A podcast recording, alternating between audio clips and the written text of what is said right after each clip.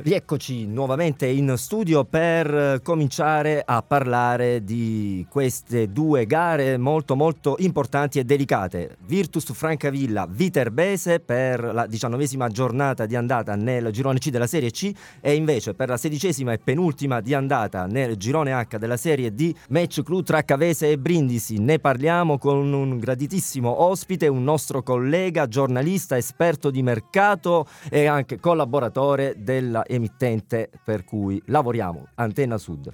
Abbiamo Fabrizio Caglianiello al telefono con noi. Buonasera Fabrizio, ci sei? Buonasera, grazie per l'invito, è sempre un piacere. Fabrizio, una mh, mm, gara molto molto delicata, quella che entriamo subito nel vivo, attende il Francavilla che è reduce da queste due sconfitte consecutive. Conosciamo benissimo Mister Calabro, ha tanti problemi, in questo momento la squadra non riesce in trasferta soprattutto soprattutto a macinare gioco, ma in particolare a fare punti, che è quello che conta. È preoccupante la situazione in questo momento, secondo te, eh, conoscendo anche l'ambiente della Virtus, eh, o non c'è da preoccuparsi e c'è tempo per recuperare?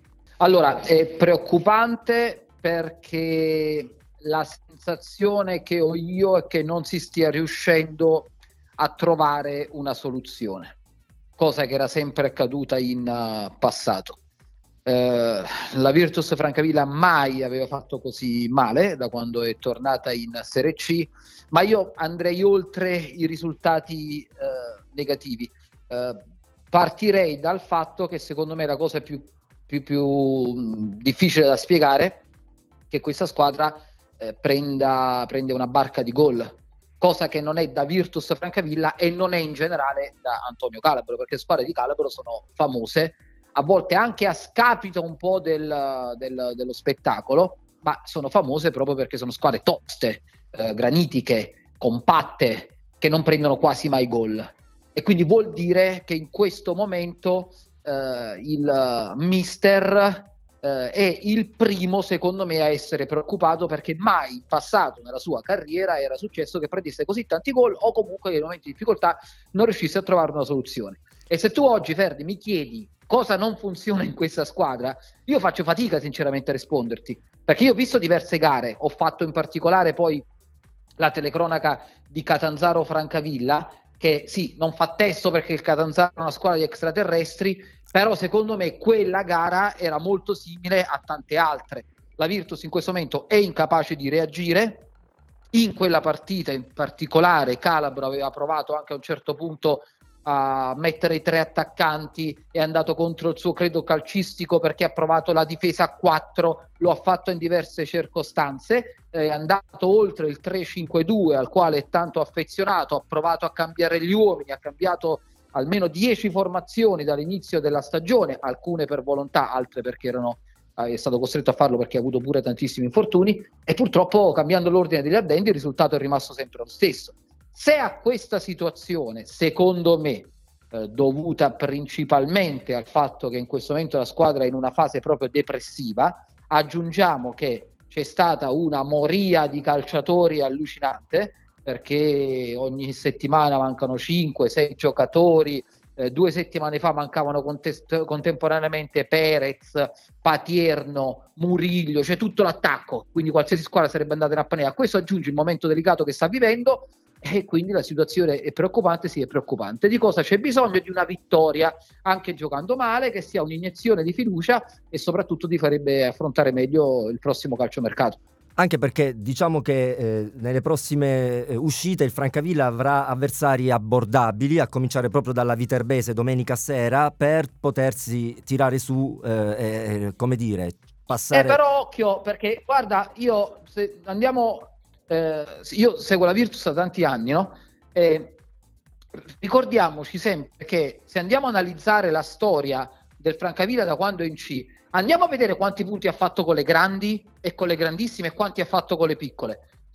Probabilmente sono più i punti che ha fatto con le grandi in uh, situazioni di difficoltà. Cioè, secondo me in questo momento affrontare la Viterbese è complicatissimo perché la Viterbese ha uno squadrone sulla carta, perché la Viterbese ha uno squadrone, anche se in quella posizione classifica. Non so se sapete i costi della Viterbese, gli ingaggi dei giocatori della Viterbese dovrebbe stare nei primi cinque posti per valore della rosa, però sta laggiù e quindi affronti una squadra comunque forte, che va male, che sarà comunque costretta a vincere. Quindi secondo me eh, sarà una gara molto complicata. Eh, io in passato ricordo che quando la Virtus sembrava distrutta, morta e seppellita, poi usciva sempre il cilindro, dal, il coniglio dal cilindro, cioè famosa fu quella vittoria contro il Bari dopo, se non erro, due sconfitte consecutive, quando la Virtus riuscì a superare il Bari, eh, la corazzata Bari senza sette titolari quest'anno purtroppo questa capacità di venire fuori proprio nei momenti di difficoltà non si è visto. Quindi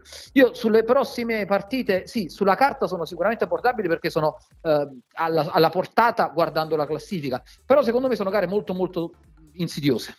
Certamente. Fabrizio, domenica invece facendo un salto virtuale in riva all'Adriatico, il Brindisi è atteso da questo big match vero e proprio contro la Cavese capolista a 5 punti di vantaggio sulla squadra adriatica, reduce da un buon, buon periodo, 4 risultati utili consecutivi, in particolare 3 vittorie di fila nelle ultime 3 partite. Che partita sarà? Allora, eh, il Brindisi domenica affronta la principale candidata al salto di categoria, perché così come era alla vigilia, anche se non sta facendo un grandissimo campionato la Cavese perché sta avendo alti e bassi, però è oggettivamente la candidata principale al salto di categoria. Perché? Perché ha un anno di esperienza rispetto alle altre, lo scorso anno già aveva provato a vincere, poi si era scontrata con una squadra che ha battuto tutti i record, che era la Gelbison, perché è quella che ha la rosa più lunga, ha tante alternative in tutti i ruoli, si è rinforzata ulteriormente ieri con l'arrivo di altri tre elementi e gioca in casa e ha non un match point perché è troppo presto, ma una grande opportunità, quella di tenersi il Brindisi a distanza.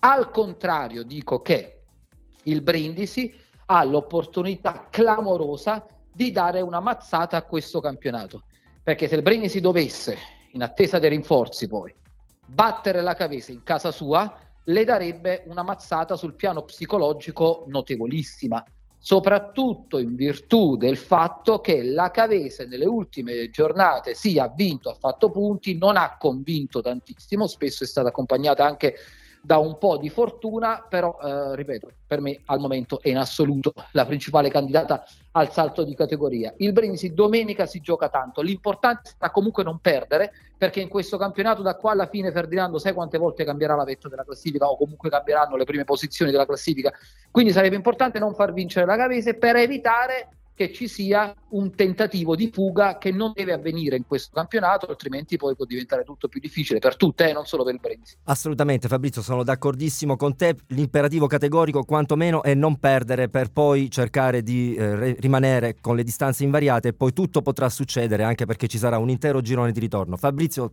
il tempo stringe, purtroppo dobbiamo salutarci, ma ti rinnovo l'invito per una prossima eventuale partecipazione in cui potremo spaziare su tutto, mercato compreso, visto che comunque tra poco si riapriranno nuovamente ehm, eh, i giorni utili per tutte le squadre. Quindi grazie, grazie ancora veramente per aver partecipato grazie al nostro te, programma. Un abbraccio a tutti.